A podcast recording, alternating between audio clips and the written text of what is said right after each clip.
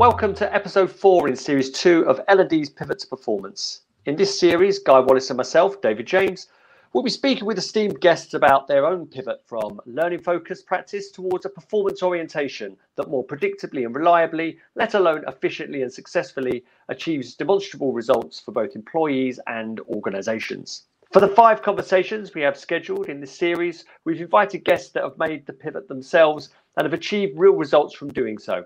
We'll invite our guests to share their stories, we'll question them on their approaches, and encourage them to share relatable experiences to inspire you to either initiate or enhance your own pivot. We'll also seek plenty of opportunities for you to get involved too. So let's start with our own introductions, um, uh, including our own pivot from a learning focus to performance focus. So I'll kick us off. As I mentioned, I'm David James. I'm uh, nearly 25 years in learning and development, uh, perhaps most notably uh, as Director of Learning Talent and Organizational Development for, U- uh, for uh, Disney in Europe, Middle East, and Africa. And whilst I spent the first half of that of that that time, um, about seven or eight years um, in learning and development in as uh, in the classroom uh, as a trainer, really honing my skills in first of all delivery, then design, uh, then analysis and evaluation. Uh, I felt that the conversations I was having once I joined Disney were fundamentally different. And instead of being asked for courses, of course, I was asked for some. Uh, more often than not, I was asked for actual change, uh, and I realised that uh, that the time spent in the classroom wasn't perhaps the best apprenticeship for what I was uh, experiencing then at Disney. So I, my pivot came pretty quickly. Uh, and I lent heavily on mini accelerated apprenticeships rather than training programs, and certainly not e-learning uh, during that period. Uh, but where my passion really lies now is applying uh, a performance orientation to digital because I think that the digital uh, learning solutions are notorious for low engagement, and there's a big clue why. Uh, and that's probably why you're here, is because they don't aim to actually affect performance. Uh, they're created without performance in mind, and we rely far too much on sorcery and hope for that to actually uh, uh, make any difference. And so, uh, so it's very much my mission to uh, to, to change the way we think about that. Uh, Guy, would you like to introduce yourself? Yes, certainly. Thank you, David. So my name is Guy Wallace. I've been in this business since 1979, and I'm one of the lucky few. It, we're rare, but there are a number of us who are oriented to performance from the get go, from day one. And I was introduced to the thinking and the writings uh, of people like the late Geary Rummler, Tom Gilbert, Joe Harless, and Bob Mager. Those were my first four major influences. I was given articles and books that they had written and uh, workshop materials uh, that my colleagues had uh, participated in and had the copies and gave them to me. And so I was very lucky in that and I spent a lot of time in my first few years looking at the way other people approached what we used to call instruction or training, and nowadays it's learning. But a lot of that was focused on topics or on behaviors and didn't really go that last mile, so to speak, to show people how to apply those in their what we call nowadays workflow, but it was forever called processes or in the quality movement work streams. Uh, we have a lot of competing language, a lot of messy language in our business. But so I got oriented to that uh, very early on, on day one, and was reinforced uh, primarily through my association with uh, the NSPI, the National Society for Performance Improvement, which is nowadays the International Society for Performance Improvement, which is where I met our guest today, Dr. Judith Hale. Now, uh, forever I've called her Judy. We were joking about this before we started. Uh, so, uh, Judy Hale is somebody that I met when I moved from Saginaw, Michigan, and my first job to Motorola, my second job in the suburbs of Chicago. And she and I met at the Chicago NSPI chapter meetings. So I've known her for a long time. I've been a big fan of hers for a long time. And uh, she is one of the people in our field who really speaks a, a performance orientation. Um, and so, uh, Judy, thanks so much for agreeing to join us today on this. For our audience, could you please give them a little bit about your background as it relates to performance and to learning and development? certainly, uh, it's really it's a pleasure being here and working with all of you and getting to know the people from Ghana. Oh my goodness! And we it, it, we're Austin, Texas. Why not? Denver. This is great. Yeah, let, us start out by saying that I didn't come into this world through the typical path.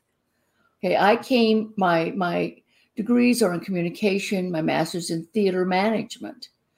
So I taught, I was the dreaded speech teacher for seven years. So I, when you do that and you teach people to do extemporaneous speaking, the thing is, what it you want that listener to do, think, or feel from this exchange? You always start there. What do I, what do I want this person to think about me? What do I want them to do? What do I want them to feel about this experience? If you don't do that, it's all noise coming out of your mouth, right? So, and it also it forces you to think about who that listener is. So you, you don't come in with a prescribed listener or something like that. I was tenured, but I was bored. And so I quit. And I actually, then I had this little interim time where I went to work for a professional association where which did performance-based testing and a certification. And it, it was fascinating to me moving from the classic speech into how do we know people can do their work? How do we know people can do the work? And in this case, they were given complex case studies. They were actually asked to go out and do the work. There was no such thing as a controlled test, cheating. No, it, it was done on the job. How you really do it, which was a great orientation for me. Uh, in that time, because I was bored, I started listening to different things and exposing myself to different things. And I read about value engineering. And this is where you talk about they, they start with why even have the problem. So they're into the, what we call today root cause analysis, but they didn't call it that. They said, "What's the, why don't you attack the problem? Why, why what's causing the problem? Why stop? Why solve a, a symptom down here when you can just eliminate the problem?" So what's an interesting kind of thought about all of that? So so that was anyway in this exploration. I stumbled. I now started my own. Uh, by the way, I wrote a letter to seven companies in Chicago, one page letter with a typographical error in it, by the way, eh, saying I had an observation, and five of them called me up and hired me. And this was a result of Hale Associates. That started. My son's question was, Mom, will we still eat? And I said, Yes. I said, He said, Go for it. And with that, that was gave birth to my company. And I uh, now was so so this is all this learning exploration for me. This, there was no such thing as this is all about learning. This is all about Judy not being bored. Please understand. And so I got to I got introduced to and took on some major assignments. And this is where the theater and the communication started coming together. I found out my clients were not skilled at articulating what their needs were. I found out that uh, they were not really skilled at working with each other. I found out that what we were working on was the wrong stuff. I found out that they all talk like they meant the same thing, but when you probe, they all meant different things. So they used the same words, but it all had different meaning for them. So this is my coming, how I got into this. And then I actually, because I, I attended, by now I'm uh, a member of the Industrial Relations Research Association, which is where lawyers came together and union organizers came together and labor uh, uh, well osha was there uh, government agencies were together. And i laughed because that's where they where they would leave their guns at the door and they would come into these meetings. Because all day long they fought. And so but when they came to the door you could only be a member as an individual. You could not be a member through your company. So and, and literally they would fight all day and they would come to these meetings. And they would then work toward a shared goal of how do we build uh, relations with labor between labor and management? How do we build uh, workplace safety? How do we really work together? So that was the only time they were allowed to be neutral. They were allowed to work toward a common goal. Because when they went out they had their vested interest and they had to fight. It was fascinating learning. Well then i discovered NSPI, the chapter, Chicago chapter. And this was also late 79 guy. And I went to, without a doubt, the worst meeting anyone could ever have on this earth. And I decided it had to be an anomaly because no organization could survive and be that bad. So I came back, and sure enough, it was an anomaly. And then I that's when I started meeting other people and looking at this in new ways, and and it was just a fascinating kind of merging. I'll call it of forces. Is that enough of me? well, yes, thank you so much for that. So, uh, in that, you've already talked a little bit about your personal pivot and how you've made that pivot to performance. Um, so let me let me shift to our next question, which is uh, we're, we're looking for a highlight here about your approach to analysis, and then I'd like to circle back after you give us an, uh, the big picture view of how you conduct analysis or what others might call discovery, just so we're clear about the, the those two terms. Um, and and we'll come back and, and probe a little bit deeper about the specifics of your approach to analysis when you begin to engage clients. But but can you give us an overview of your approach to analysis? Well, my approach to analysis is first of all, it begins the first time of contact, not when the contract's signed. Because in that window, when they first contact you to the contract, they actually are more revealing they don't self censor as much because they don't think it's serious. You know, they're out finding about you, not realizing that you're finding out about them. And so I I find that so I really do the first point of contact is when the analysis begins because I am listening then for hidden agendas. I'm listening for their ability to articulate the problem. I'm listening now for are they what are they really focused on? Are they looking at the whole total environment, or is this all about Harry? We just take care of Harry, the world will get better. Uh, I, I want to know how ingrained they are in what they're about. I'm also going to find out this time are they in dispute? Uh, are there power cliques or there something like that? So the point is, right from the very beginning, people, the guard is down because they're here to find out if I'm any good. And so they reveal a tremendous amount about their biases, their assumptions, their openness to a whole bunch of things and things like that. So that's the first thing. The second thing is that let's say the contract signed. Okay. Now I am I instead of coming and telling what I'm going to do, I then will sit down and say, now tell me about how you got here. What what what why am I in this room? How did you get here? Because I want to know how well they thought through their history, uh, what triggered them, and what have you. Because I'm not coming in saying I have the solution in my hip pocket. I'm insisting that they do that. Okay. I pay a lot of attention to the physical environment, which is now more difficult that we're on, um, it's all virtual. But even there, they disclose some interesting things.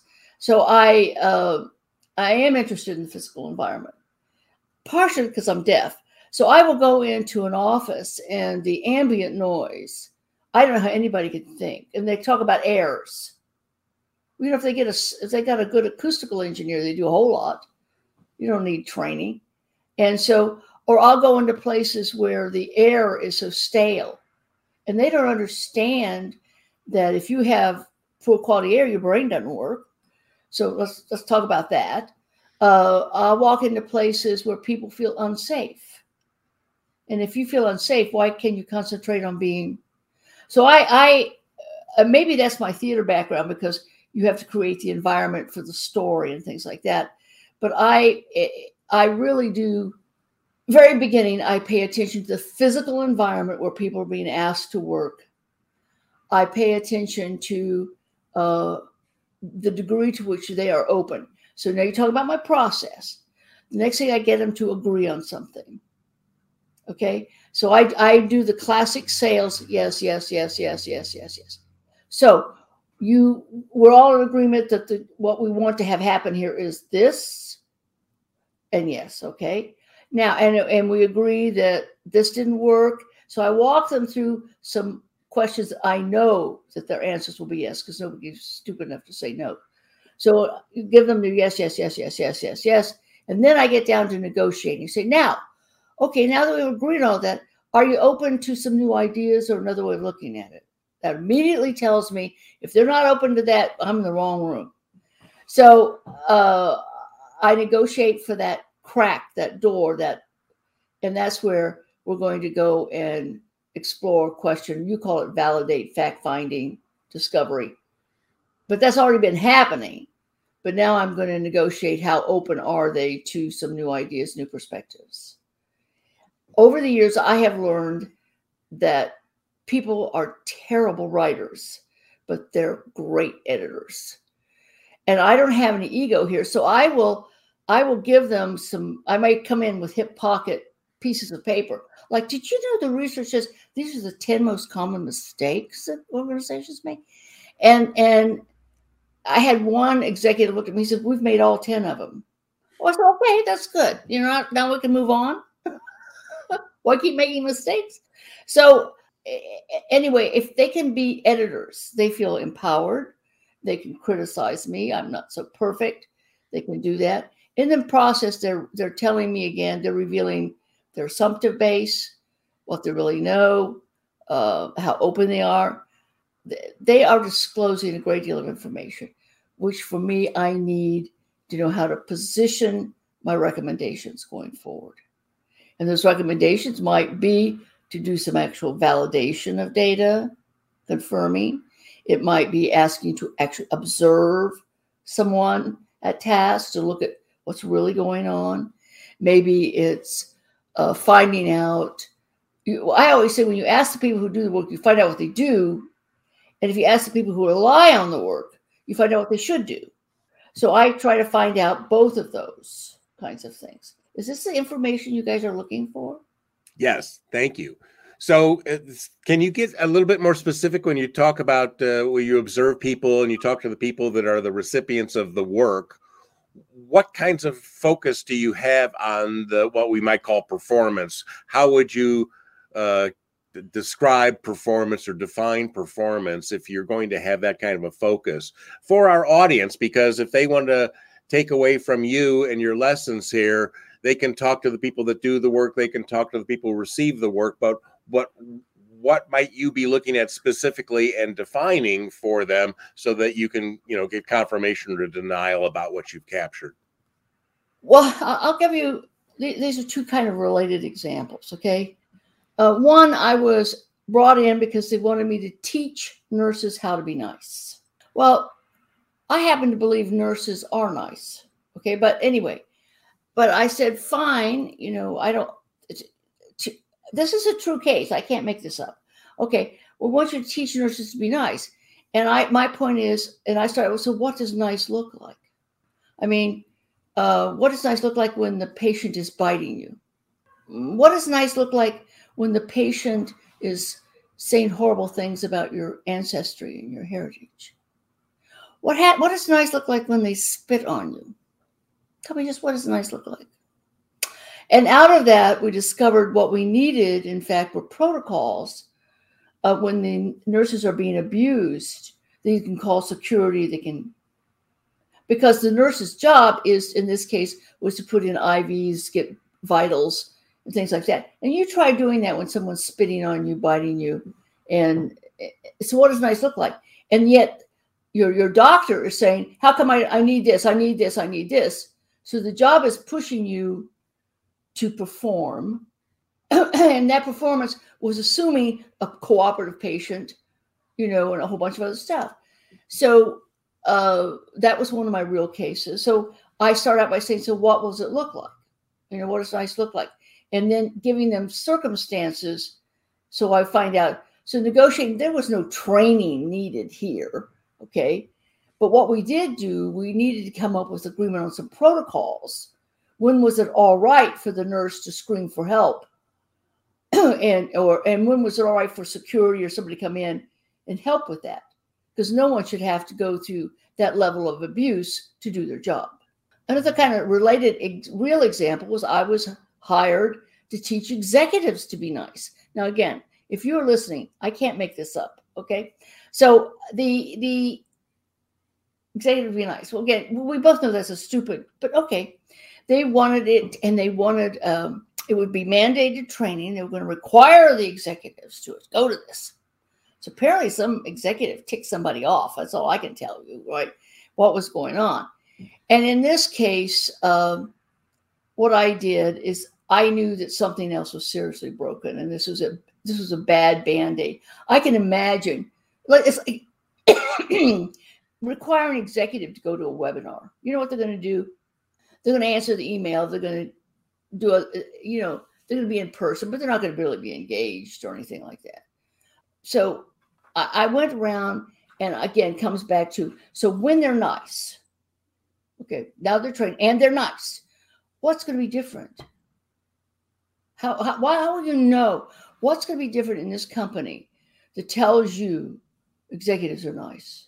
Because that's my scorecard. That's what you're really you're asking me to solve that other problem. So tell me what that is. So again, I come in with some agreement and getting like that. Well, I said, would it be? I'm negotiating. Could I ch- check some stuff out because you know this is very important training. If you're going to bring executives in, I have it has to be hot dang right. That's one of my favorite words. So you have to you have to do really a hot dang job on this. So I don't want to waste your time. I don't want to waste your money. You know, and I'm expensive. So would you? Is it okay that I get some information so that we really don't wait? Oh yeah. So they opened the door, and I found out there were numerous. They had the proportion of their employees getting counseling on therapy was off the charts. Okay.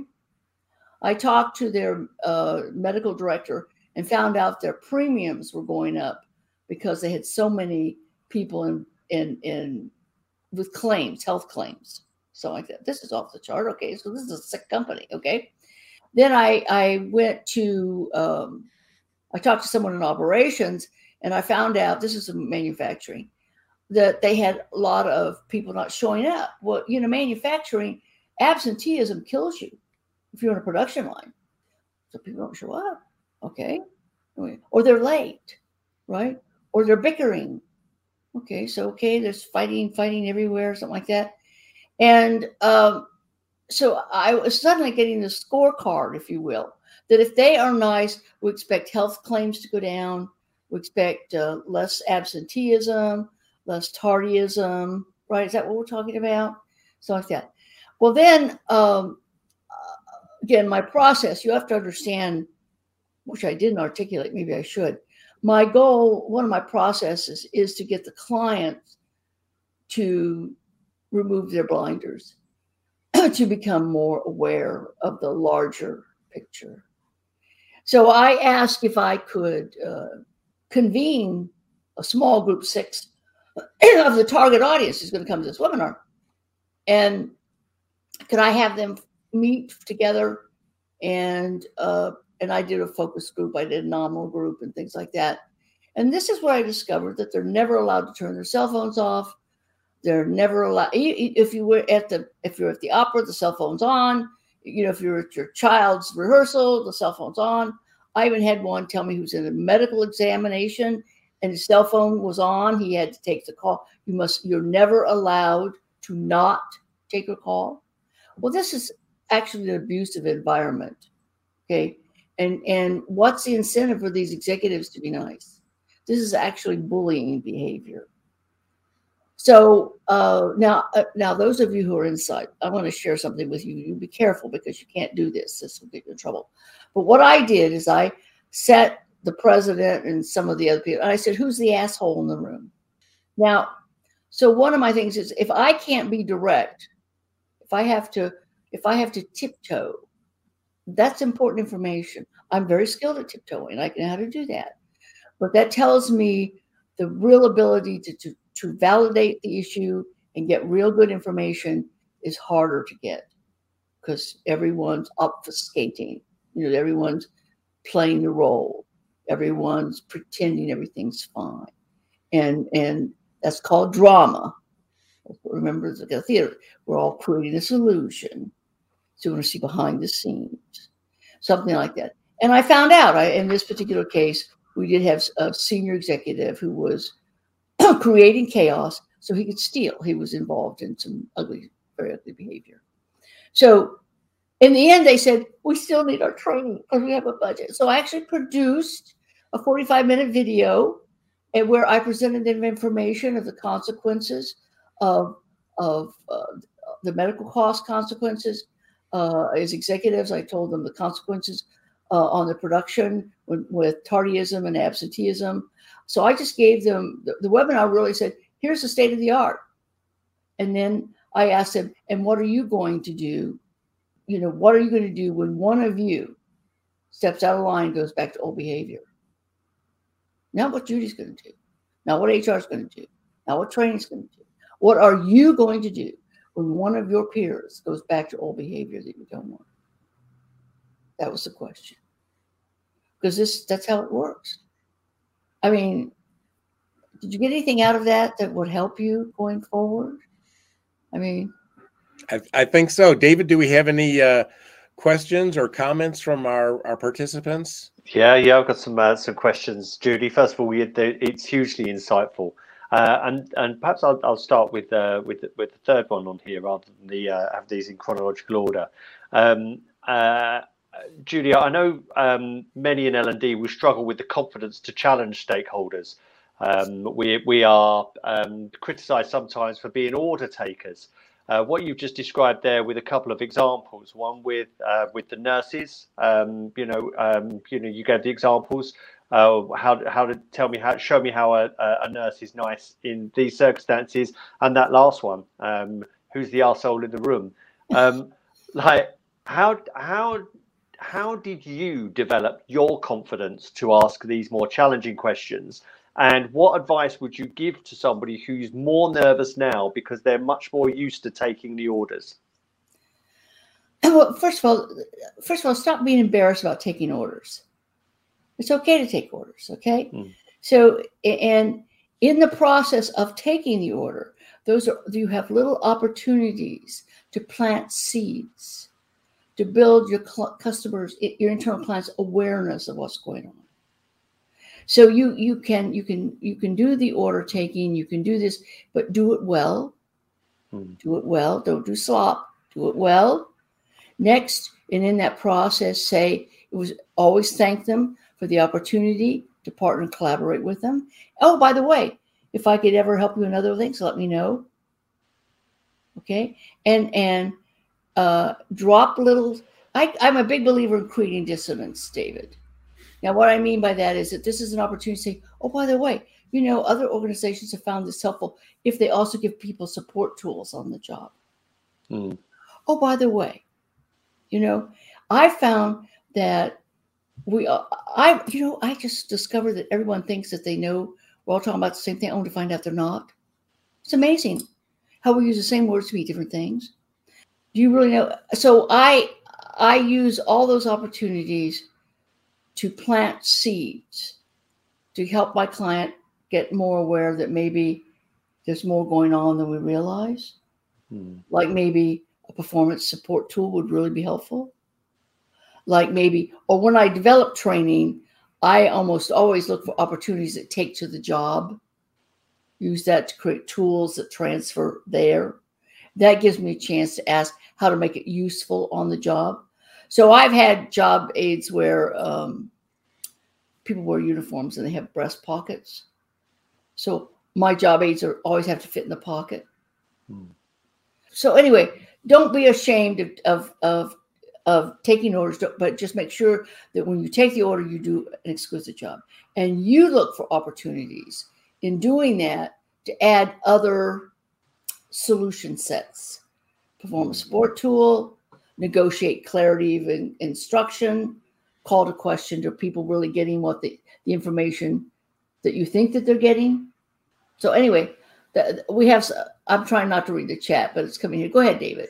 Yeah, that's great. Yeah, uh, thanks, Judy. So, so what I'm what I'm, I'm hearing as well with uh, within that that you've not stated uh, explicitly, Judy, is that you play the long game. You you you work on the relationship, and you incrementally uh, build currency with your stakeholders by by uh, offering more value than you're asked for. Absolutely, absolutely. By the way, as an external consultant, you should know one of the most dangerous engagements I can get is that I I can a new guy is hired and he brings in Judy. This is a very dangerous relationship because the new guy doesn't have the political equity required. So if I'm working with that new guy, I need to negotiate to have someone on the team who does have political equity. high credibility within the stakeholders. Is that anything else, Dave? Yeah. Yeah, no, no, that's it. That's great. Thanks, Judy. So, so we got the question from Liz that's come in, um, and she's asked, um, "What's a good approach to make the new expected behaviour sustainable, three to six months down the line, to still keep doing things right?" Well, first of all, we know what's required for sustainability. We know that we need consistent direction. We know we need accurate uh, information, uh, clear in a usable form. We know that we need to make sure that we reward and incent the right behaviors. So if I want it sustainable, I will drop those clues to my client and I'm say, oh, by the way, how are we doing? And I'll simply say, you know, to make things sustain, we need these things in place. Uh, are you now? That's outside my. Are you working on that? Okay, so I can play dumb and and find out. So part of that is we need to leverage what we know. Clients don't always know what's sustainable. Let, let's talk about. There's some research that one of the biggest problems, barriers to performance, is the we think people have the information they need and they don't. They get what's on their desk, they get the email sent to them, they get what's in the manual, assuming the manual is even accessible uh, or it's up to date. And one of the biggest problems is the fact that information is incomplete, inaccurate, out of date, or in disagreement, conflicting. David, you look like you want to ask me a question. Go for it. No, no, no. I was just listening there, Judy. I've got uh, I've got more questions up my sleeve, but uh, but um, uh, but no, I, I'm uh, I'm just avidly listening uh, to uh, to what you're saying there. I can see Lizzie's Lizzie's continuing to to type. Maybe she's giving us some some more specifics. Um, but uh, but no, I hope I didn't throw you off. Uh, oh, Liz has just uh, mentioned this is very insightful uh, and that she's taking notes. Might be good. be a good point to hand over to you, Guy, uh, to continue with uh, with the plan questions. See, my point is, yes, I, I don't. I, I we just take orders. Wait a minute. Be a good order taker. Do it right. Hmm. But don't use. Don't leverage those opportunities with your client to establish yourself as somebody who knows your stuff. You know, you know what's required for sustainability. This is not a secret. So raise the question. You say, oh, do this. I love these. Oh, by, oh, by the way, if you see this article, oh my goodness, just the greatest thing. And and like like when I did that with the set of executives, have you seen this? The ten common mistakes organizations why things don't. It's fascinating. And looked at it and said, we've done all ten. I said, well, you get a prize. So we we need to use those opportunities to build our credibility, to show that we have the larger view.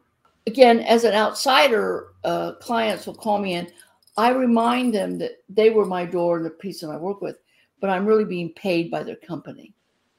So I'm going to be a steward of the company's money. Yeah. Okay. Oh, that's great. Thanks, Judy so Judy, you've given us a couple of examples here of uh, uh, real life projects that you've dealt with, but um, and if you do the intake, the request, if you do that well and understand that, and you drop uh, uh, little bits of knowledge and insights for your clients to either inform them or to test their willingness to explore different things, what do you do when when you have a stakeholder? That's really dug their heels and is assisting on training when you and the te- rest of the team can see that perhaps training, instruction, learning isn't going to solve their root cause. How? What are some of the things that you would suggest to our audience about uh, tact strategies and tactics for them uh, when they're dealing with such a situation? well, uh, I go back to the research of Richard Bird and and because I've run into those situations. Well, first of all, just give them the training, okay, and but make sure it's helpful and not harmful. In other words, content stuff like that. But the other thing is, you cannot that person who might be a senior executive, well ensconced or something like that. They have made public promises. They've gone out and said, you know, I'm going to do training and I'm going to solve this. So they so, so for them to back off is not a face. It, you have to be sensitive to what they have promised their peers or bosses or public or whoever, and they probably built themselves a hole. All right. So you have got to find, you have to be sensitive to that and showing them how to do that. The other thing is to call something training that's not training. I mean, how, you know, it's training all, it used to be a three ring binder. Okay. It's training now uh, an 11 minute video. Is training now. I mean, so part of this is we have to not be so rigorous ourselves. Is training, we convene people, we put them in the room at the same time, or put them on Zoom at the same time, or we, you know, or what is training? So I I have no trouble lying to my clients. Okay. now what I mean by that is I will I will call something because it meets some political need, you know. Does that help you? But I I so all right. So if you have an executive like that, please understand that person's almost always gone out and made public statements. I know the problem. Harry can't do the job. We just train Harry, everything would be done. Okay. They made some, and now for them, they don't have a face saving way to back pedal. They don't know how to do that or something like that. Um, when you can, the other thing is to get engage that person's peers and get the peers to work and say, you know, I'm really glad you you solved this problem. You're doing other things too to help make sure it's sustainable, aren't you? So you can get peers to do some things. Now, I have, in fact, I had an executive make a request that was really not wise, and and he was very boisterous and it was very clear. And he said, I refuse to accept. I do not. If you can't dress this specifically, don't even talk to me. So he shut the door, no dialogue, nothing like that. Okay, fine. Well, I'm an outsider and I did something, but those of you with good political clout insight can do. I simply called his peers. And I said, look, I know he's doing the best. He he was sold a bill of goods. I'm willing to bet money. He went and met with a consultant. Said, I have a solution. It's it's my box or my little, you know, three webinar or my 32 whatever. And I said, and I fear he's going to make a career damaging decision. And you, as his peer, a trusted colleague, are in a position to get him to maybe not give up, but at least open the door to other ideas. And I called three of this person's peers at home and, and didn't ask to have a dialogue. Thank you very much, hung up. I mean, my conversation was 90 seconds at most. Okay. And I want you the next time I met with him, he says, You know, I've been thinking about this. Maybe we ought to consider some other things. So we we are not the way to go. Sometimes we have to bring in peers and other people to do those kinds of things. How does what Judy's sharing relate to you and your L&D? Sorry, Judy, that's me encouraging questions. Don't you worry about me. okay. okay. All right. So, so uh, Judy, it's uh, you, have got a lot of experience doing this thing here. You, I mean, you've got uh, a bunch of books out, and in particular, you have the Performance Consultants Field Book. I, I have both uh, first and second edition on the shelves behind me here. Um, and so, where would you, what could you point people to, and and what advice can you give them now about how they can adapt uh, uh and adopt your approach to uh, uh, dealing with clients? Because what we've been talking about here is really kind of on the front end and, and dealing with the stakeholders which is critically important um, what what advice do you have for them to build better relationships with their stakeholders before and during and after their engagements well first of all is do everything you can that you're never there to embarrass them you're there to position them and uh, strengthen their position, uh, let their own peers know that they're very good. So uh, you never ever publicly embarrass them or anything like that. Uh, next, you so you, you, when you present new insights, you can do it like it's an offhand latest research. Just got that, and and never ask anybody necessarily to engage with you. Let them engage with each other. So we tend to say that we want to be the center of the universe. No, we, we're we're not the center of the universe. So they they will then and, and if they know you're not going to blab behind their back they're going to maybe be more willing to disclose their discomfort uh, their doubts something like that. And then you can always negotiate well would you like to explore that further? How do you think we could maybe double check that out? So so again the language is not well i know how to fix that. No the the language is more of a how should we explore that? It's together what have you. You can also ask would you like me to i mean you're busy you tell me how much you want to be involved. But how do i get a hold of you if i have a concern if i have an insight? How would you like me to do that? So you can always negotiate your protocols for working with them engaging them communicating with them something like that. I, I find that very helpful to do. Don't abuse the relationship don't suck time. Anyway that's so in so in all of your your vast uh, writings and books and such what what would you recommend to our audience uh, to, to get started uh, with a performance orientation so that they're they're not producing learning content that is peripheral or not directly affecting the performance in hand? Where what of all your resources might you point them to? Well there's a lot of them but you know giving somebody a list of 50 is not very helpful. So uh you know i, I mean i started out under jim russell mike molenda okay and his third partner. And, and, their work is very good. It was all about instruction and well designed instruction well designed messaging and things like that. And that to me is fundamental. You start that you get get to be good with that. And then uh Ruth Clark's work is excellent. You know, I mean, again, how do you position information so that people can actually comprehend it? They're not overwhelmed and things like that. So uh, there, there are things that, you know, I don't know if I'm answering your question. But well, the, I mean, so you you of your books, what what would you recommend uh, for somebody to start with in your own writings? Well, the book that people tell me they like the best is the field book, the performance consultants field book. That's the book that my publisher loves. That's the book that people like. It really talks about what this work is. It has some very good guidelines on how to do needs assessments, how to look at the larger picture. It's very prescriptive that way, and you can modify it. Uh, you can brand it your own.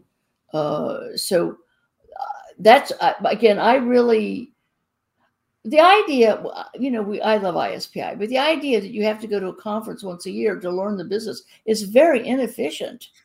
You know, or you have to go get a master's degree. Well, that's great if you got money and time. You know, so so can we get something a little bit more focused here, something like that? So the field book really has some the questions and the guidelines for doing your needs assessment, your cause analysis, that upfront work. It doesn't tell you how to design solutions. You have to go someplace else for that. But it does the upfront work really well. And it and hopefully tells you tells you you don't have to necessarily say we have to do three months of needs assessment. No, no one's got three months. Come on, give me a break. But if you think about every contact, you're learning something. And you think about what is you're trying to validate and confirm, it doesn't take that much time. You can do a whole lot in a week.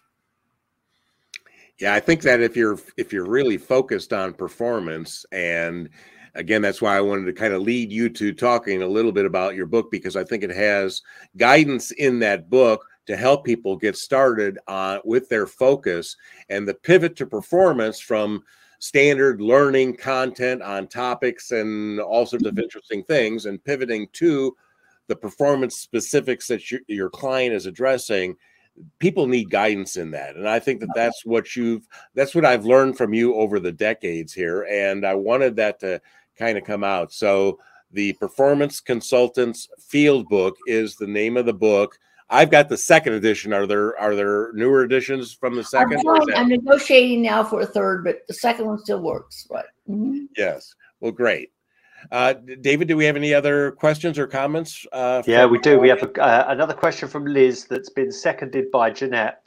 Um, and um, the question is Uh, how does the L&D professional change their own positioning and perception inside the company? So you've been talking, and our questions have been about one specific stakeholder at a time. But but if uh, if, uh, if perhaps if I'm interpreting this right, um, Liz, that uh, the, the overall positioning and perception inside the company of L&D, especially if L&D has difficulty improving its value. Well, I would tell you that get out of your own box have have coffee with more people. We tend to have coffee with the same people. We tend to have lunch with the same people. I would tell you to go out purposely to the line organization. You know, go have your coffee with them. Go go go eat in their lunchroom. Ask if you can sit in some meetings. Really make it a point to get to know your customer in their work world. Stop asking them to come to you and play by your rules. We, we actually build barriers. We're not, we might think we're open. We're not open at all. Well, if you want to fill out the 72 page form, answers these 32 questions, blah, blah, blah. Come on. Oh, I'll go hire somebody off the street. So you really need to show that you want to know them in their world and their environment and you respect that. So Great. I think it's real things. And volunteer. Volunteer. They're, they're, they're putting together a cross functional team for the United Fund or the Christmas, whatever, who me volunteer for those because you get to meet people as people and you get to overhear the conversations about what their concerns are. There's a huge amount of learning just in those opportunities. Great. Well, we've got uh, a really important question here from Liz. Um, I could go so far as to say Liz has dropped a bomb here. Uh, so let's see if it goes off. Um, is it the job of L&D to focus on performance specifically or just to signal when learning isn't the solution and leave this performance issue to someone else? I think it has to do with your own structure. If you are in an organization where you have people who are in that quote performance space, maybe not making them enemies, but learning to collaborate with them would be helpful. But most organizations don't have it that way. So the so you as a learning organization you want your learning to be successful, you must look at it in the eyes of performance. If you want to, if you want, you're teaching people to learn because you want them to behave different in a new way on the job. You want to behave safely, more courteously, anyway, more efficiently. You want looking for that. If you want that sustainable, then you have to look at performance. What are the supports that keep that going? What's the constant rewards, incentives, uh, performance support tools? And making sure that we're in agreement. So when we teach someone performance, but the boss disagrees, wait a minute, we, we got to break down right there. We need to get congruency within the organization. So I would tell you that it depends upon your structure, of course, but I would say eh, our job is if we want sustainable learning, we have to look at the performance. We have to look at the larger issue. Yeah. Brilliant. Because the thing is that's so confusing, Judy, is that uh, our stakeholders and uh, and uh, and employees themselves don't ask for their performance to be improved. They ask for training. Uh, so they want something delivered. And how many times have you gone back to an employee or a manager and said, "Oh, how are they doing?" And they say, "Oh, the training didn't work." and that's because it was learning focused and not performance focused. There wasn't enough analysis done well, on what the person expected to do.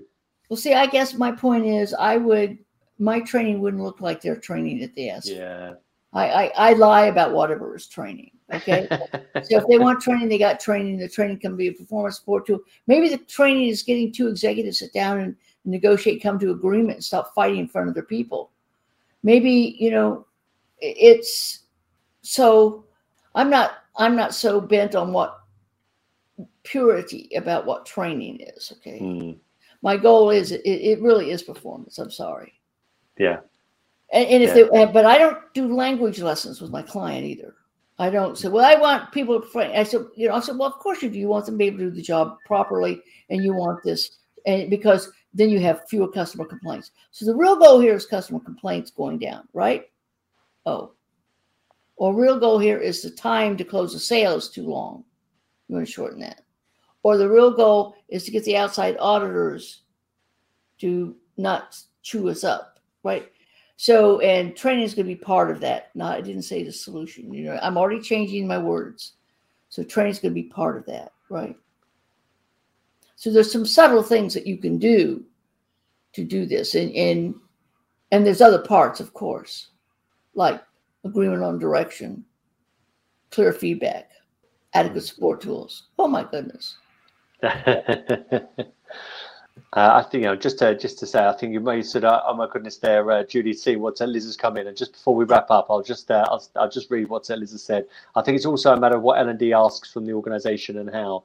And if there's a lot of solution focus in the conversation, then we're always going to deliver training. If there's a lot of problem focus and a lot of why, then it's likely that training might not even come up as a solution. But who's accountable to follow up when training isn't the solution aka L&D's work, is seemingly done or not needed. And I suppose that's what this series is all about, isn't it, isn't it Guy? That, uh, that if we accept that our role is in delivering training, then we might not see that improvement, uh, the, the performance uh, falls under that remit. But if we uh, conduct our own pivot, and that begins, as, as you've been stating, Judy, and, and all our guests um, uh, so far have, uh, if that if you engage in a different conversation at the outset, the whole thing um, uh, continues in a in a very different fashion. And as uh, to, to paraphrase what you've been saying uh, today, Judy, you might not even recognise it as training, but when your client gets what they needed rather than what they asked for, then we're we're all better and richer all round for it because we can demonstrate that value uh, that's so difficult um, for us to gain um, if uh, if we're not able to to to uh, demonstrate our ROI. Um, but we have come to the end of uh, of our session today, and Judy, thank you very much. Uh, it's been uh, hugely insightful, and we can tell from the engagement that uh, that that it's really resonated with um, uh, with the folks who have joined us today. And just to remind you um, that uh, that you will be receiving a, a copy of this recording, and everybody who has registered. Uh, for today's session will receive uh, a copy of the recording very shortly. So again, uh, in the it's the the season of goodwill. So please do share that with uh, with peers, colleagues, friends, and family. Uh, I'm sure that they will uh, they'll be very grateful. Uh, we only have one more of these uh, these um, episodes um, in this series coming up, and that's in two weeks, uh, where you can you can you'll see Judy again as well as um, the the guests that we've had on the previous three episodes. But um, that session will be over to you. It's a panel discussion, and I must tell you that uh, and I'm sure you'll back me up here, Guy, that the panel discussion last year was amazing, wasn't it? It was so rich.